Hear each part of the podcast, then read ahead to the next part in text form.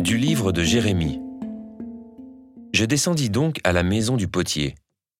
Il était en train de travailler sur son tour. Le vase qu'il façonnait de sa main avec l'argile fut manqué. Alors il recommença. Et il fit un autre vase, selon ce qu'il est bon de faire aux yeux d'un potier. Alors la parole du Seigneur me fut adressée. « Maison d'Israël, est-ce que je ne pourrais pas vous traiter comme fait ce potier ? Oracle du Seigneur. Oui, comme l'argile est dans la main du potier, ainsi êtes-vous dans ma main, maison d'Israël.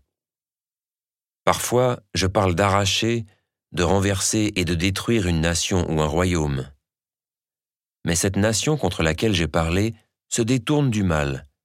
Alors, je renonce au mal que j'avais projeté de lui faire.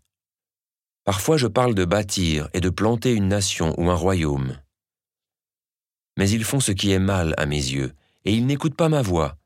Alors, je renonce au bien que j'avais décidé de leur faire.